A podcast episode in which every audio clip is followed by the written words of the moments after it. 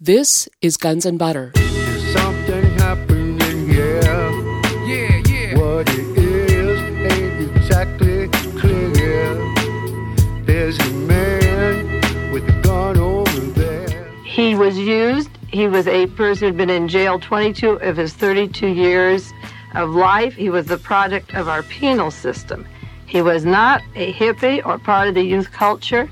They bought him a guitar, let his hair grow, and put a leather jacket on him, gave him money, gave him a bus and credit cards, and told him to do his thing. I'm Bonnie Faulkner. Today on Guns and Butter, researcher and radio host Mae Brussell. In 1971, after seven years of research and now living in Carmel, California, Mae Brussell began a regular weekly radio show, Dialogue Assassination. Today's show was originally broadcast on October 13, 1971, and was Mae Brussell's 16th broadcast. Today's show, Charles Manson and the Crushing of the Counterculture, analyzes the so called Manson murders as a premeditated political massacre designed to destroy the social and political revolution taking place at that time. Mae Brussell. the Manson story in this world, in this strange world of covert overthrow of the governments and clandestine armies and secret operations. The problem we're facing is that you're working with two realities. You're working with what we assumed is the real way to function and move. And then we're working with a system of what we call power, exchange of power, economic power, power over people, controlling their lives. And in order to do that, you disguise certain persons and send them into roles. They become actors on a stage and they influence our minds in a way that is not real but affects a reality that will touch us later. Apropos of the Manson thing, the Ohta trial, the murder of the Ohta family with accused uh, murderer Frazier goes to trial Monday. It's in the paper today. That was not a hippie murder. I've said it before. They took the trial out of Santa Cruz up to Redwood City, but because the Manson trial affects this particular geographic area, it's close to us. It's close to home. California was where the flower children were. Big Sur was the home of people like Joan Baez, Henry Miller, free souls, artists roaming. California was an important state in terms of conspiracies to kill candidates and presidents and to affect national policy, and it's part of the military industrial complex. And I'm going to explain why the Manson trial, why the murder of Sharon Tate and the other persons in her home was a political massacre. And other researchers have done work on the John Kennedy, Robert Kennedy, Martin Luther King. I was the first researcher in the United States to turn the other people's minds to the fact that the same lawyers, the same planners, the same teams originated this particular massacre and what effect it would have on our society. It had to be planned well in advance of when it happened. I'm going to give you my conclusions on the Manson. I call it the Manson trial because nobody talks about it being Charles Watson massacre. That's the boy who killed seven people. But the news media associates the name Charles Manson. He made the picture on the cover of Life. He is the man that you associate with killing Sharon Tate. Many people don't even know the name Charles Watson because you're not supposed to know it. Right now, there's a hung jury in Los Angeles on the decision of whether Charles Watson is guilty of murdering seven people. He was in the home. He did the stabbing 40 times. He wrote Death of the Pig on the door. The jury can't decide if he was guilty. Now, my conclusions are number one, that all of these persons involved, the major people, are agent provocateurs. They come at a time to increase violence, to come down on a segment of our society prior to an election year, and to make law and order necessary to protect us from the people at large in our society. Number two, Charles Manson was a patsy. He is identical, historically, to Lee Harvey Oswald, Sirhan Sirhan, and James Ray. Charles Manson killed nobody in the Sharon Tate home or in the Bianca home. He was being charged with these murders. He didn't kill any one of these seven people. He was used He was a person who'd been in jail 22 of his 32 years of life. He was the product of our penal system. He was not a hippie or part of the youth culture. They bought him a guitar, let his hair grow, and put a leather jacket on him, gave him money, gave him a bus and credit cards, and told him to do his thing. It was like James Ray was in a part of our penal system. He was in Missouri in a jail, and he was met with certain persons, and the next day he was out, and there was twenty, thirty thousand dollars of money spent, and he traveled continents and everywhere, and he was to be used at a certain time and place. Charles Manson was identical to James Ray as a product of our penal system. He was used by the news media to slam down on the hippies. Uh, we could do one hour on the news control of how your brain is shaped to believe that Charles Manson made a robot out of a nice white Christian boy from Texas, this terrible kind of a criminal mind. He was used. And now I'm going into my background on these opinions because they may be startling. People who think they're knowledgeable on our on our economy or on the other assassinations who never believe the Warren report throw up their hands. I spoke to somebody just this morning before I came in the studio and said I was doing a story on Manson. And this particular person, educated, informed, said, That's something I never, I'm not interested in Manson. I, I never would think about that particular human being. And people turn off on the Manson. But this is the way my mind was going. In 1963, I told you how I was studying the death of John Kennedy starting November 22nd. I was studying the use and the misuse of power after the President of the United States had been killed. I was wanting to know who killed him, what kind of people they were, what was their interest, what was their philosophy, what was their politics. How many of them believed that Adolf Hitler should have won World War II? How many of the people involved in that assassination worked in our State Department, defense industry, or had important government positions, like in cabinet now or in Republican National Committee, this kind of thing that is current today, I've been studying since 63. I studied the Cold War, the military industrial complex in the United States, what we formerly called capitalism versus communism, which now is a disguised fascism with the electoral process over, versus communism. And I studied the economic and philosophical policies of both systems and the religious revolution that was going on simultaneously. In April 1967, the Greek government was overthrown by a military junta. There is a book, I tell you, have your pencil ready for the program. I want you to write down this book. It's pertinent to the Manson, Sharon Tate massacres. It's called Death of a Democracy Greece and the American Conscience. It's written by Stephen Rousseas.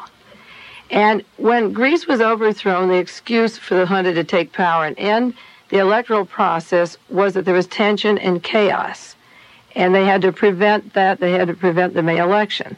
The man who was running to be the president of Greece was Papandreou, who captured the imagination of the young people. Now, I'm reading a quote from the book, Death of Democracy. Papandreou captured the imagination of young people and many members of the professional and intellectual classes. He was popular in Greece. He was linked psychologically with the late President Kennedy. He was a man of style and intellect and they thought for the first time in 30 years they would get a program growing where they'd have a democratic government for the first time. And the people in power felt that no one should tamper with their existing institutional structure. And they kept the power and canceled the elections. Now, the edicts in Greece, when Greece was overthrown, were the following.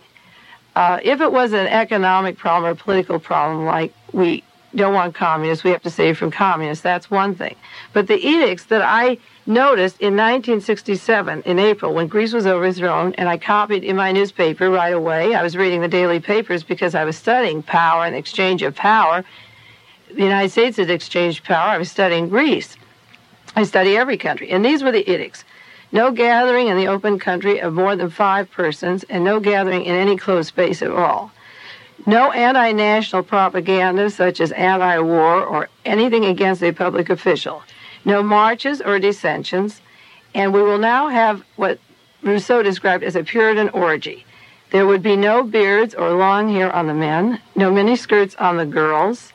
The tourists included everyone in Greece had to attend a Sunday church, Sunday church, mandatory. They called it a Christian coup because the Jews traditionally do not go to church on Sunday. But if you did not go to church on Sunday, you could be exiled to an island and arrested. That it was similar to the Inquisition in Spain. The students were to turn in every old history book they had, and it would be replaced with a new one. Racial purity was proclaimed, and the theories of Darwin and De Vries were thrown out. They were ordered to protect their Christianity on a public order that was passed in 1942 by the Nazis. Nazis. It was reviewed again. All legitimate theaters were to submit their scripts.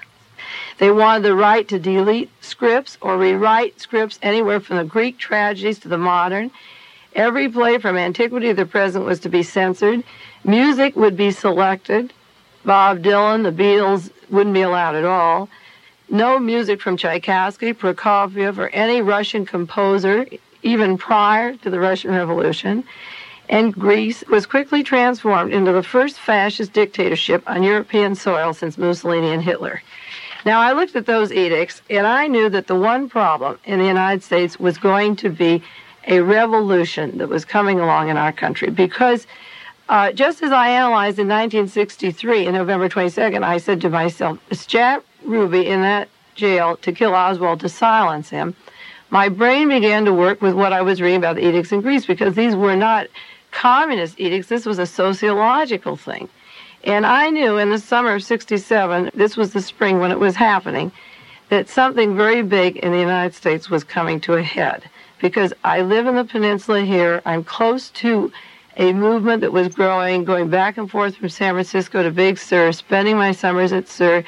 I could see something really good in a true Christian, Judeo Christian tradition of people making it on, sharing their housing, sharing their food, wrapping. And I realized that in this country we had a revolution. There was a revolution of hairstyle, clothing, cosmetics, transportation, housing, value system, churches, there was an economic revolution that affected cosmetic industry, canned foods, grocery revolution, dietary habits, dwellings, the use of land, no longer needing dwellings, eating outdoors, no high rent for each separate family sharing one place.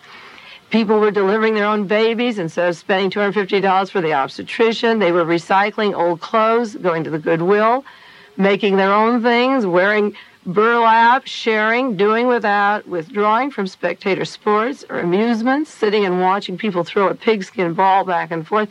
These are revolutions. They're revolutions economic, sociological. They were breaking the boundaries where white and black could rap. They lived together, they slept together. You didn't know somebody's background if they were rich or poor. You didn't know if they were Jew or Gentile. Those boundaries were thrown out the window in 67. Greece was putting them back, but America was throwing them out the window. And the country club thing was going by the wayside, and zoning laws were ignored. If you have a, a zoning place in a fancy residential, the children are leaving those homes. They're living where there is no zoning. They're up on the land in the communes. They've left their parents in their big homes, and they leave the zoning laws behind. They just split. And re- real estate values are affected because the kids aren't going to buy the house with the picket fence any longer and live two people in that dwelling. Now, this was an economic, sociological necessity that if our system as it existed in terms of capitalism were to survive, that the RAND Corporation and other think tanks in America decide what to do for the United States of America. And this was the year of the Beatles. It was the summer of Sergeant Pepper, the Monterey Pop, Haight Ashbury, the Renaissance. Make your own candle, turn off your electricity, turn on with your friends, and wrap it over. What is life all about? The generation was born with an atomic bomb over their head. They weren't going to live long anyway, so there wasn't that much time for hate, and they were really making it. And my car was filled with kids, hitchhikers everywhere. I'd pick strangers off the street. They slept in our home, slept in the art studio. Monterey Pop came and that weekend we were there every day, and I picked people off the road, and our house was filled. It was the most beautiful thing. I still have yard furniture they all painted, chairs and tables, and everyone pitched in. It was just, it was human beauty, and they were making it together. But it isn't the way it was meant to be made by U.S. Steel and General Motors and Kaiser Aluminum. They wanted to sell you your own car, in your own house, in your own washing machine and dryer. So in my cross-filing system, because you see, this is summer of 67, and I've been on the assassinations for four years, I started a file called Greece because I didn't watch Greece at all until the coup. But the edicts worried me, and I said, Is this a test case of what the United States could do to its people if it had to? Because those edicts were set up very strangely if it was a communist versus a right wing coup.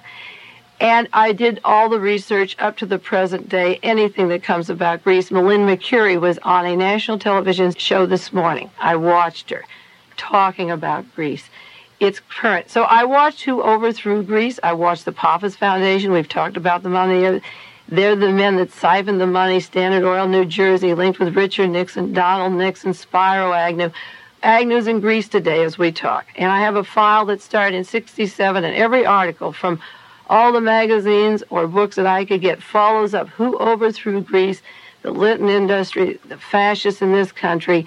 Put those edicts in there. Now, if they put them in there and it worked, they could put them down on us. You're listening to researcher and broadcaster Mae Brussell. Today's show from 1971 Charles Manson and the Crushing of the Counterculture. I'm Bonnie Faulkner. This is Guns and Butter. So I have a, another file in 67 that I started along with my John Kennedy because I told you before I have 1,600 subject categories of current news. And I started a file called Hippies because articles in 67, it was a sociological phenomenon, were coming out. And in the envelopes I have, I began articles like who recognizes something good in this movement, who is putting it down, what is their philosophy? Hippies that were interviewed in magazines like Ramparts or New York Times, what are they saying about themselves? What are people saying about them? And I realized that it was going to be stopped some way because it was taking hold. It captured the basic good that is in people. And I don't believe in the doctrine of original sin. I believe in original goodness. And these children had it, they have it. Somebody was going to have to get them. Yesterday's paper had an article that the head of the whole Navy of Vietnam, South Vietnam, said you're going to have to rule out sex. They have a Navy of 40,000 men. And he said you're going to have to rule out sex. It's decadent. If you want to fight the communists, you've got to stop that. You're a bunch of filthy worms, he said. The head of the Navy of Vietnam said, in order to really fight the communists, you've got to stop your sexual activity the Vietnamese Navy was told yesterday. Now, this is the same people, Mr. Ky and the fascists, and the same people in Greece and the people in South Vietnam who are coming on the kids, their sexual fantasies, their fears that their kids could do what they never could do. I'd like to do a whole show on sexual repressions and fascism and coming down. So, in the summer of 67, 68, I was watching how the hippie scene would be put down and what evidence there was that they had to crack it. And in my neighborhood, I've mentioned on two different programs, a man moved in from Texas. He was dressed as a hippie. He wasn't a hippie. He brought his, his children into this community. He lived a block from my house. He wrote a book for Henry Kaiser called Children of Change. A non hippie from Texas lived here for about one or two years, walking down the coast, going to the musical scene, and wrote just prior to the Sharon Tate murders that the hippies would have made it. This is what Henry Kaiser published. Would have made it if number one, they had a sense of humor, and number two, they weren't so violent. Now, if anybody had a sense of humor, that generation did, because there wasn't much to be funny about the way the Cold War was going and after Korea and everything lying up. They did have a sense of humor, and there was no violence. There was no violence at all. And this same particular man that was dressed as a hippie, I said before, is now at the Navy postgraduate school. He's Navy, had to be Navy intelligence. How does he get into the postgraduate school if his undergraduate work was a hippie on Big Sur Road, back and forth on the highway? So this particular man, he had his gun and his scopes and his knives and things, and I watched, and there was no massacre. And I was watching the phenomena. How is our government going to handle it? Now, in the summer of 1969, there was a murder in Hollywood, California, in which Sharon Tate, J.C. Sebring, Mr. Frykowski, Abigail Folger, Steve Parent, Mr. and Mrs. Bianca were stabbed 44 times. The newspaper did not know who did the murders, but it read in my mind like a military ambush. It could be no other way.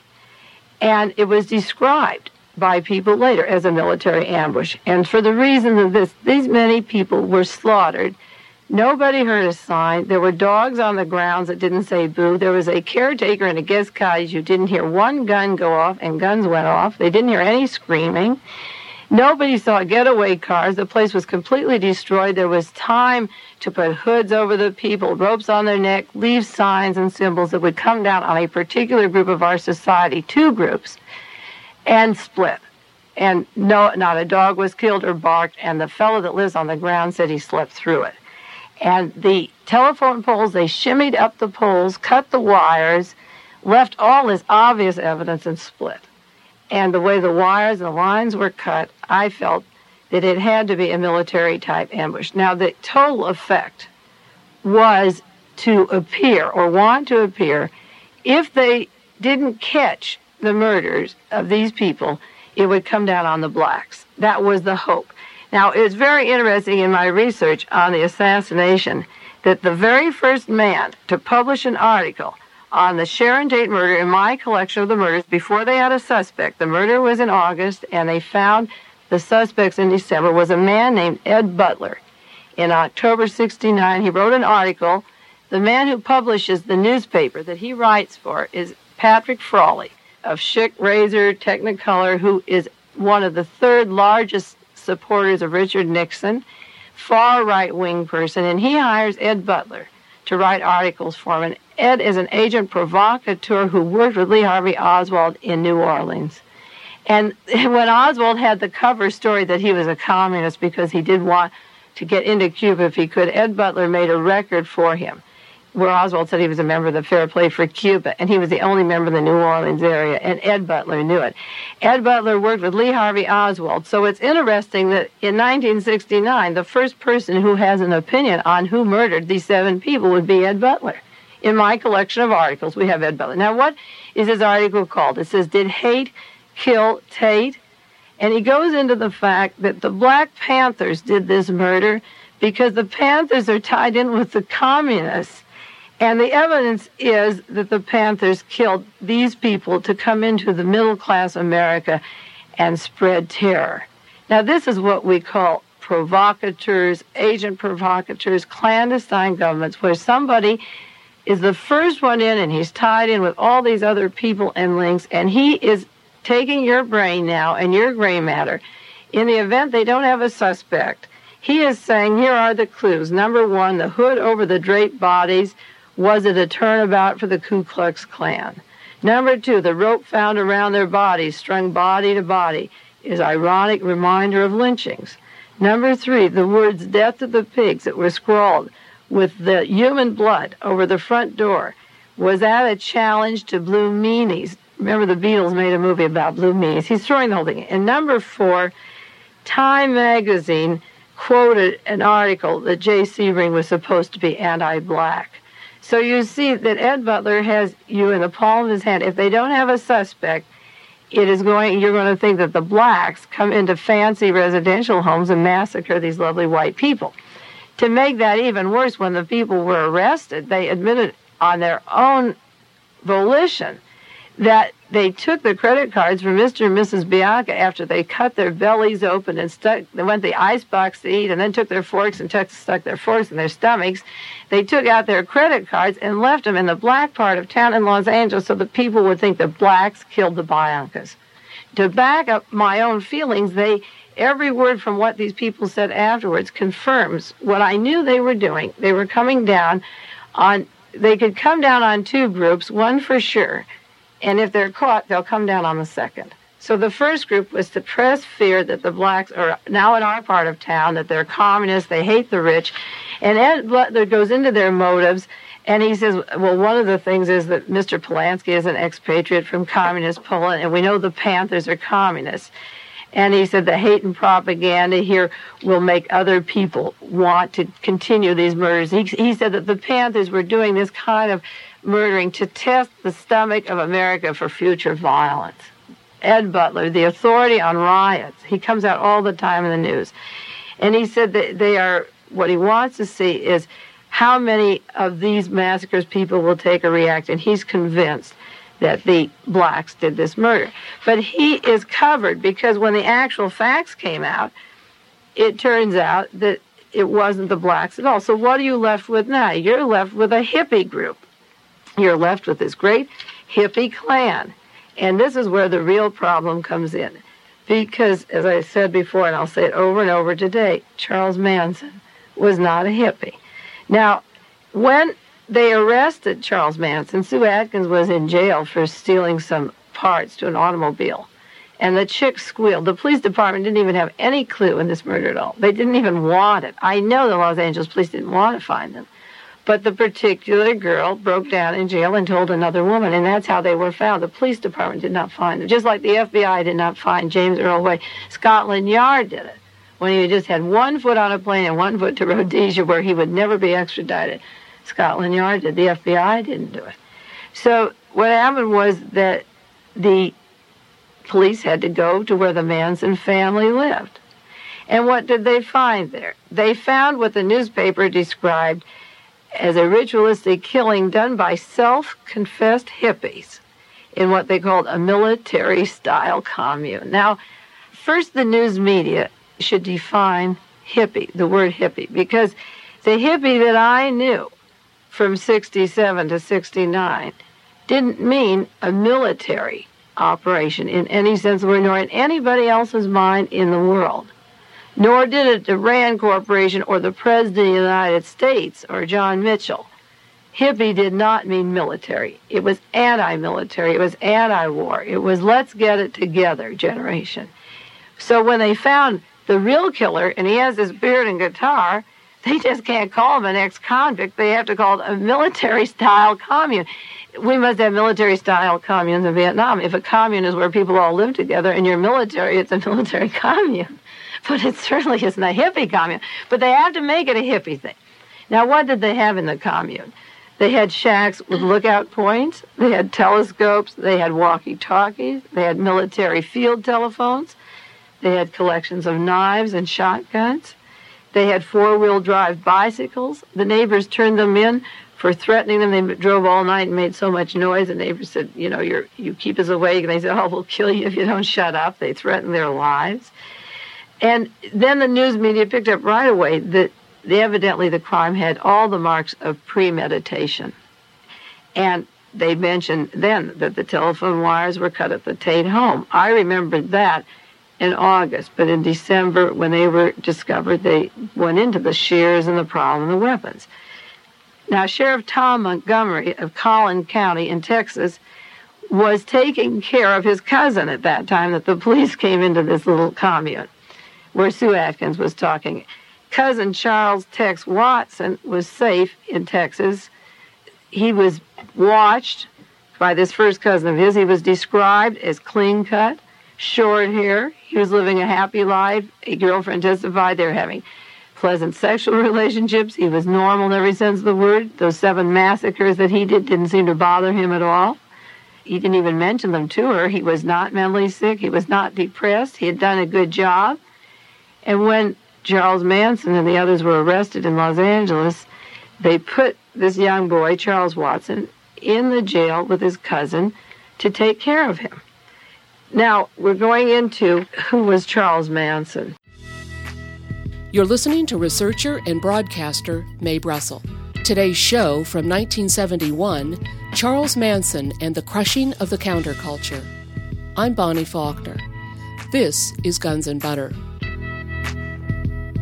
we're going to talk briefly about Charles Manson and Charles Watson and the implications in this particular case and how I follow it and why it's of interest to me. Because in every case, uh, beyond what the news media tells you, you're looking for facts. You're looking, like in the Oswald case, they tell you Oswald was a communist or he was a misfit in society. But then when I see my documents that he had cameras, walkie talkies, electronic devices, security clearances. Then I want to know more about Lee Harvey Oswald. And I want to know about Charles Manson because he was 32 and he did spend 22 years of his life in jail. Now, a prominent attorney by the name of George Shibley, who works with groups in the Middle East and Beverly Hills, has powerful connections, um, met with Charles Manson just before he got out of jail at Treasure Island. And no one will know what conversation transpired between Mr. Shibley or why he was up there or why Charles Manson, this unknown, this illegitimate child, a 16 year old girl, no family or kin, no one would know how Charlie Manson would get such a famous Beverly Hills attorney to visit him before he's paroled. No one will ever know the conversation that transpired between those men. But what we do know is that when Charlie Manson got out of Treasure Island in 1967, at the height of the Haight Ashbury scene, he had a bus, a large bus, and he did not buy it. He did not have a job. And he had credit cards for gasoline. Now, in the trial, some subject was made up that one of the girls stole a credit card from her family to buy Charlie gasoline. I am sure the parents would have had him arrested before long. You can't go for two years on a stolen credit card. Charlie was never arrested. And one of the questions in one of the articles I have, it simply said he had a credit card. And in order to do a study of a covert operation or a murder or a simple murder, who paid the gasoline for Charlie Manson? Now, I know being locked up for 22 years and with a strong sexual drive, you may have a, it may be fun to have 20 or 30 chicks around you, but they still have to eat, they have to have housing. Who was buying the machine guns, the walkie talkies, the dune buggies? He was on the edge of the Mojave Desert. They didn't steal all of it. None of them were hardly ever arrested for anything. They had parts of expensive cars. They had material things that are warfare things, and they didn't ever get arrested. And the gasoline, once in a while, as punishment, the girls would have to go out and take food out of garbage cans. That was their punishment, maybe for not sleeping with Charlie or a guest or something like that. But for the most part, none of them suffered malnutrition. They had healthy babies. They seemed to be doing very well. They had guests at the ranch. Where was this money coming from from the day he left that jail until the Sharon Tate murders, just like I followed the money of the James Ray case from the day he left the Missouri jail. He went right to a trailer the first night that was open. There was wine there. There was everything but the welcome sign, and maybe that was there. And within a day, he had a car. Pretty soon, he was on his way up to Canada a Resort Motel and, and fancy place. Uh, where did the money come from the time Charlie Manson was in jail until the Sharon Tate murder? Now we go to Charles Watson. This was a clean cut boy who did these murders. He came from Texas. And the question was where was he approached? How did he get into this case? Was it of his own volition? Last week on the Monterey Peninsula, there was an article in the paper that a boy was picked up as a hitchhiker in Santa Cruz, and he was thrown out of the car near the Highlands Inn and he was almost killed. And the subject of the conversation was that one of the four men who just about killed him, you know, was, he said, I'm from the Manson family in Texas. And that caught my interest because I know that something very big in the planning stage of this particular massacre took place in the state of Texas. So I went to community hospital to discuss with this boy. This boy attended five years of college in the American system of education he was about to go to the Peace Corps and go to the Philippines the next week, was almost dead out at community hospital after just going down our beautiful coast and being picked up and roughed up by somebody who claimed to be from the Manson family in Texas. Now, we don't know much because it's never brought out at these trials about the background of Charles Watson, except that he did appear with a beard and, and became part of the Manson family. But when Charles Manson was arrested, a law firm sent two lawyers went to Texas to see this particular boy, Charles Watson. And Judge Brown, Judge David Brown, said to the lawyers from Beverly Hills, California, You take the next plane back to California, that I will put you in jail for 72 hours or fine you if you don't get back to California. And the lawyer said, Well, wait a minute, that's our client. We want to see him. The lawyer that wanted to see Charles Watson was named Mr. DeLoach. And he called a press conference at a Dallas hotel. And DeLoach said this at the press conference. He said, I came to see my client. That Charles Watson had been in his office in Los Angeles, California, 30 or 40 times prior to the killing of Sharon Tate and the other six people in Los Angeles. DeLoach said he was his own background was that he was a Republican candidate for the state assembly in 1964, and he was chairman of the Young Republicans, and he belonged to a law firm on Santa Monica Boulevard in Los Angeles. At the jail to keep Mr. DeLoach from seeing Charles Watson were 20 Texas highway patrolmen, sheriff's deputies guarding him, and they fought the extradition for eight months. Now, when you're talking about conspiracies or going into every avenue that has to be developed, in the course of the trial, Mr. Watson claims for his defense that Charlie Manson masterminded him, programmed him, that the hippie used magic, a Satan kind of thing, to control him to use his knife to kill these people. That prior to that time, prior to meeting Manson, he was not involved in any kind of violence or altercation. Now, I've seen no record publicly that Mr. Watson had a traffic violation or any kind of problem, that this 20 year old boy needed an attorney from the Republican National Committee, Republic, Young Republican Committee 40 times. I know what the expenses are to meet with any attorney even for one hour. And people use attorneys or public defenders if they have small altercations. But to go to a prominent law office of a man named Mr. LeLoach 30 to 40 times prior to the time that you're going to kill seven people is worth investigating. And it's particularly worth investigating because the boy isn't even really considered a criminal or a murderer. When the trial for Charlie Manson took place, this boy was in Texas and he didn't even they fought the extradition so he later wouldn't be associated as part of that clan but as the robot or the project of that society. Now the psychiatrists claim that when the decision was made to remove charles watson to california that he became a catatonic schizophrenic vegetable in a fetal position. Eight months in texas he was doing just fine. He didn't lose a pound. He didn't lose a night's sleep he was just having a good time. And when the decision came to bring him to California, he became very sick. And now they have said the prosecution claims that he was faking this, that when the psychiatrists look at the other way, he would take a different posture and he would talk to people. And the jury has been out for two days trying to decide if Charles Watson was guilty of those murders. They have to deliberate two days when it is common knowledge that he was in the home, he did the murders, and Manson was never in the home where seven people were killed.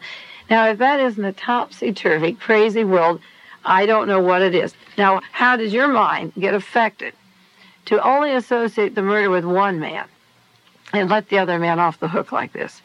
I'm going to read headlines from this particular case just for a few days in December, the way they were reading coming off the press. The first article I told you was in October 69. Did hate kill Tate? That was the first opinion about who did it by Ed Butler. In November, there was a very objective article saying the grand jury is to end the probe of these seven deaths. They don't know what to do. Now, in December, they began to be describe Watson as a, in quotes, man. They call him a man and that Manson was the hippie, the guru Satan that influenced the man. The man did the killings, and the hippie guru Satan influenced him. The headline of December 2nd said Nomadic Hippies in the Tate murder. December the 3rd, three suspects in Tate case tied to guru. December the 4th, accused killers live nomad life with magnetic guru. December the 4th, another paper said hypnotic killers, hippie bands, that controlled by an evil genius.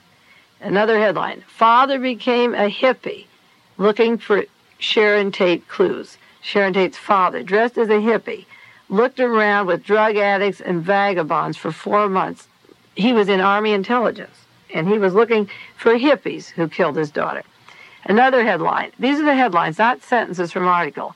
A move to indict God. Another headline The DA asks hippie cult indictment. Another one Inside the cult's desert hideout. Family members talk of black magic, sex, murder. You see, the headline is, is putting all of these things in your heads, but it's not telling you, like the early articles, about the military type of killing that it was. Another headline Charlie Manson, nomadic guru, flirted with crime. Another one, hippie family member describes the murder. Another one describes the, the murders as bizarre, twisted. Cult leader plotted the war between the races. The cult leader. Mystic hippie in quotes, used dune buggies mounted with machine guns to trigger a Negro versus white war. Another headline Hippie Satan clan is indicted. Talkative cult leader arraigned in slayings. Another headline Leader of the hippie cult held in isolated cell. Hippie leader in Tate case in maximum security. If they want to say the alleged murderer is in maximum security, he's the hippie leader in security. He's a hippie leader in isolated cell article, another article, The Hippie Mystique. Another one, The Love and Terror Cult, The Dark Edge of Hippie Life. Life magazine published a cover of Lee Harvey Oswald holding a gun. The shadows, the discrepancies in the murder are horrendous. They implant in your mind, this is the boy, this is the gun. None of it was true. Life magazine had a cover of James Earl Ray, this poverty ridden, depressed prisoner who killed Martin Luther King. They said he was an orphan. None of that was true. Member of his family was father's living. I mean, all of that was untrue. Member of Life magazine, December the 19th, large cover of Charlie Manson's eyes, all blown up. Not in Texas, not wanting to understand the American phenomena of hostility behind a blue suit and a white shirt and a necktie and short hair, the killer, not wanting to know how the Whitman boys kill how the college people kill, the brain children, one of the brightest children in this town, Charlie uh, Watson. Nobody doing psychological, sociological studies on the actual killers. No, Life magazine has a cover of Manson. Nobody would sleep at night or give a kid on the road a ride. Mean, you saw Manson's eyes. Not a chance. They call it the love and terror cult. Then Richard Nixon comes into the act. Headlines here is a man who was guilty directly or indirectly of eight murders without reason. They hadn't even come to a verdict in the trial. Richard Nixon was in on the act. John Mitchell got into the act. Then they headlines Manson race theory rested on the Beatles. Then began a long attack on the Beatles. Now those are the headlines of one month in December. That went on for one year. And the consequence is that in Carmel Valley or in, uh, down to Big Sur, how many people would you pick up today? How many people do you put in your car or give a lift to or take into your home? Who would you trust? Who is disguised as a hippie with a knife that is going to come down on you? I was in my neighbor's home across the street from me one day, and we were talking about something, and a man from the police force in Seaside, a black man, had come there and he didn't know who I was, and we were rapping. And he had been down at Limekiln Creek, and he had lived with hippies for two weeks and smoked their grass and probably enjoyed the sex and the relationships and the vibes. And he was going home. He was on his way home to Seaside to clean and shave and go down and make a bust on those people. Dressed as a hippie, beard. He was going to take his beard off. I have seen it. I've lived with it. You can't give a lift because the agent provocateurs – the covert government is working. It's working in our city, and I can say it works on a national scale. You read in the paper yesterday, maybe, how much of the Pentagon Papers is not being published and why it's being withheld. And a large part of it is the covert relationship to Vietnam, the agents in disguise in Laos or in Vietnam, are hidden war. The Manson thing is a hidden war. It's a hidden war against the youth, and it worked. If you take enough agents and give them blades or give them money or give them the assurance that if they're arrested, they'll get off, they will mess up these kids. So I'm just showing you if you multiply one month of headlines and you sat with my collection or somebody just published, how the news media comes down on you. You're listening to researcher and broadcaster Mae Brussell. Today's show from 1971 Charles Manson and the Crushing of the Counterculture. I'm Bonnie Faulkner. This is Guns and Butter. Now, who were the lawyers involved in these cases? How do they overlap? Joseph Ball from the Warren Commission was in with Sue Atkins, eh, the girl who's to turn the state's evidence. A man named Lawrence Schiller made a record with Jack Ruby on January the 2nd, 1967, in which he Ruby said there was no conspiracy to kill Oswald, that he was not part of a conspiracy. And it was made for Capitol Records. Capitol Records. And this man, I knew on January the 2nd, when I read that in the paper, I knew that Ruby then would be dead within days because it was now recorded for history there was no conspiracy. No one could see Jack Ruby except Capitol Record. The only person that could see Jack Schiller, Lawrence Schiller was with him.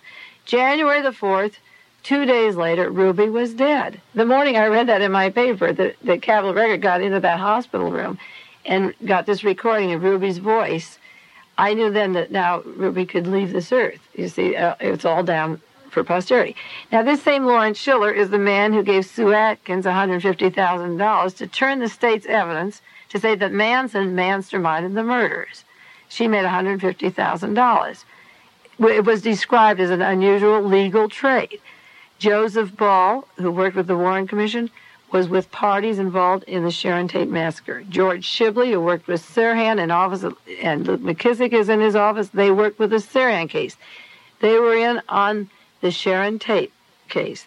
Uh, the lawyers overlap. Now, Lawrence Schiller wrote a book about the Sharon Tate massacres. And this is the way his book starts. He paid this huge amount to Sue Atkins to turn state's evidence. And I'm going to read you what he had to say. I read you what Ed Butler said, who worked with Oswald. Here is Schiller. He said, Where did it all start? We can see them going to San Francisco with flowers in their hair. They're flower children. The Haight Ashbury hippies linked together in the history of the Americas of 1960. I'm going to stop the quote now to say this is where we started this hour, that I began in 67 with those flower children and started a file in my filing system on the flower children, knowing that within two to three years, everything would break down on their heads. Now, it's interesting that Lawrence Schiller begins his book. Where did it all start? We see them on the road, those flower children. He said, a movement which sprang from multiple revolutions of the 60s, the new morality, the revolt of youth. The middle class watched them, relieved, happy to be spectators, when the Sharon Tate murder happened because it was two out groups that fell on each other. The people that were making their loose sexy implies and the drugs, it was two out groups hitting at each other. Now he goes in the youth of today followed the precepts of their forebears until this time. But mass communication changed everything and changed our youth. They traveled, they had experiences, information, money, and how could you bring people inundated with facts of life to believe the Puritan ethic? I'm going to digress again. Stop the quote. We talked about Greece. I was watching Greece for two years. I was watching the hippies. Here is Lawrence Schiller in in the thick of everything, telling you just where I was two years earlier, watching how it was going to come down. Now we're getting back to his quotations. Young people, having rejected the ethics, rejected the laws, which were based upon them. And they were ripe for a new liberation. And then he perverts the whole thing and says, when Charlie Manson came along, our chemical messiah, and the essence of their life was anti establishment, they had thrown down the Puritan ethics, the laws. He implies they could become lawless and immoral and, and throw around their sex and their bodies. And they latched on to what he called the chemical messiah. Now, who bought the LSD and the chemicals? Did our government pay Charlie's way, his bus, his gas? Was he a chemical messiah or was he designed out of Texas or Muscle Shoals, Alabama, where everything else is assigned and the lawyers are sent? Who designed Charlie Manson? Lawrence Schiller is telling you he's a chemical messiah, I'm saying somebody bought his chemistry. He didn't, it wasn't all handed to him and the government brought it to him and put on his costume, his leather coat, and his guitar and said, Charlie, get on the road. Now, Schiller says Manson drifted into the hippie scene, and he admits he was another ex con seeking protective coloration from the hippies. I claim that he was an ex con who went into the hippie scene to pick up the jargon, to do a job like the mafia does a job like we do in Vietnam, like a soldier goes out to kill. We send boys out to Fort Ord for six weeks training, chanting "Kill the commies." They pick up the jargon of the jungle because they're going to be in the jungle. They didn't arrive that way. We teach them the jargon. And Charlie Manson was taught because he was going to pretend to be a hippie. He hated the hippie being called a hippie. The book mentions it. He disliked being called a hippie.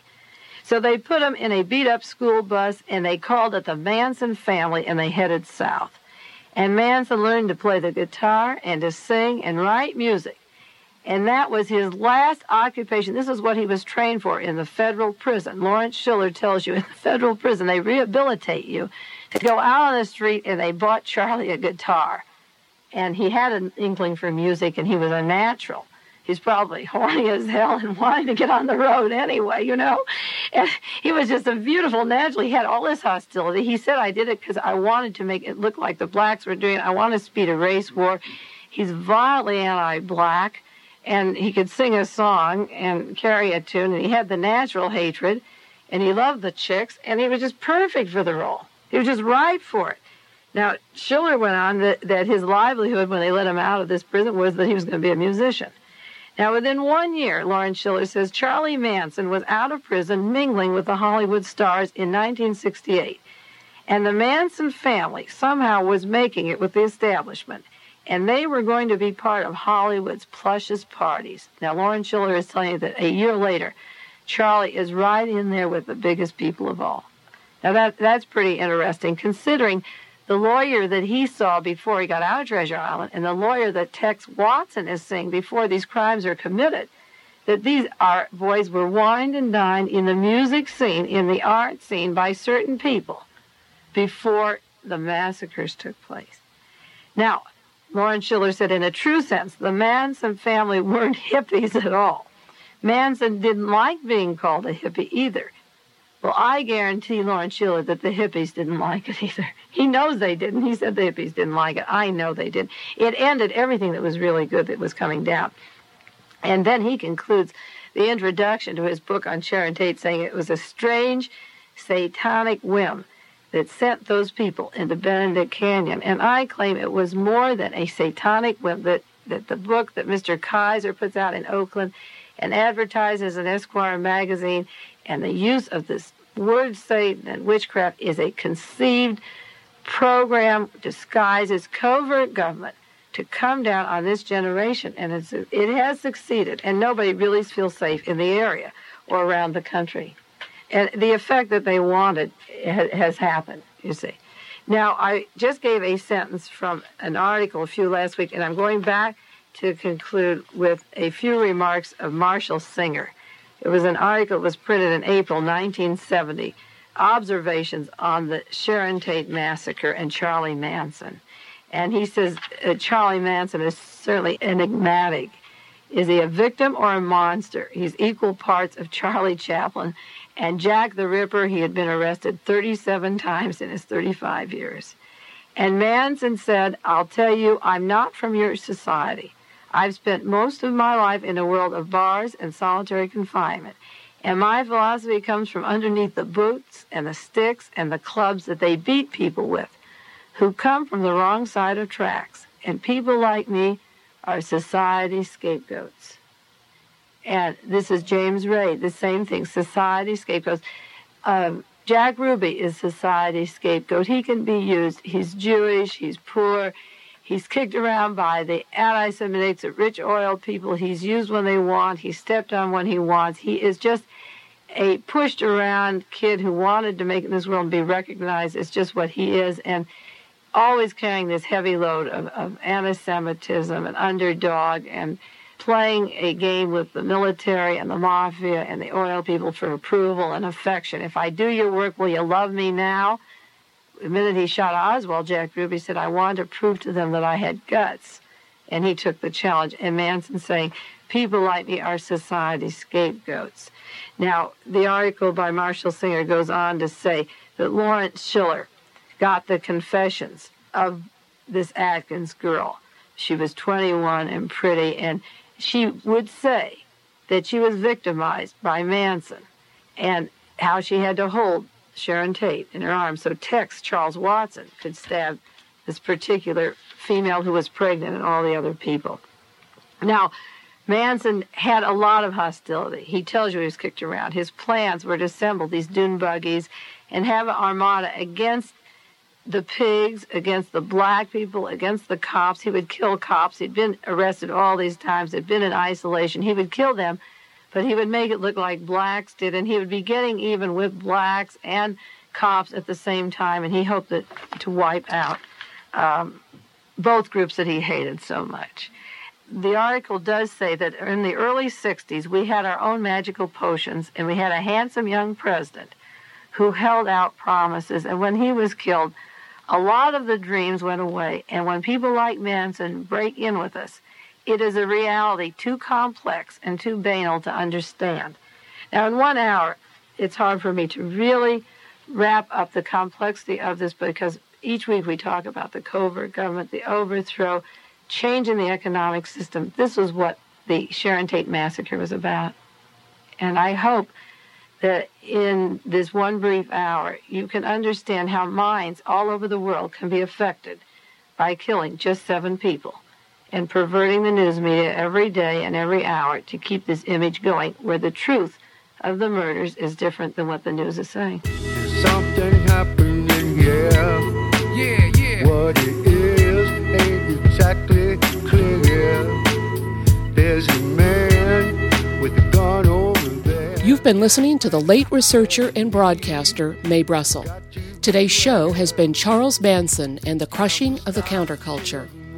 This program was originally broadcast on October 13th, 1971, as Show 16 of Mae Brussell's Dialogue Assassination. To learn more about Mae Brussell, her research, and radio broadcasts, visit the website www.maebrussell.com. That's www.maebrussell.com. Thanks to Melissa Tuggles and the Mae Brussell website for today's audio. Guns and Butter is edited and produced by Yarrow Mahko and me, Bonnie Faulkner. To leave comments or order copies of the show, call 510 848 6767, extension 628. Email us at faulkner at gunsandbutter.net or visit our website at www.gunsandbutter.net. yo, these are some serious times that we living in, G. And a new world order is about to begin. You know what I'm saying? Now the question is, are you ready for the real revolution, which is the evolution of the mind? If you seek, then you shall find that we all come from the divine. You dig what I'm saying? Now if you take heed to the words of wisdom that are written on the walls of life, then universally we will stand and divided we will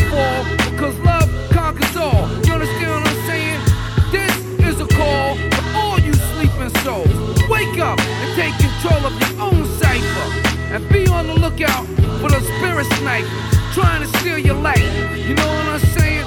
Look what's inside yourself for peace. Give thanks, live life, and release. You dig me? You got me?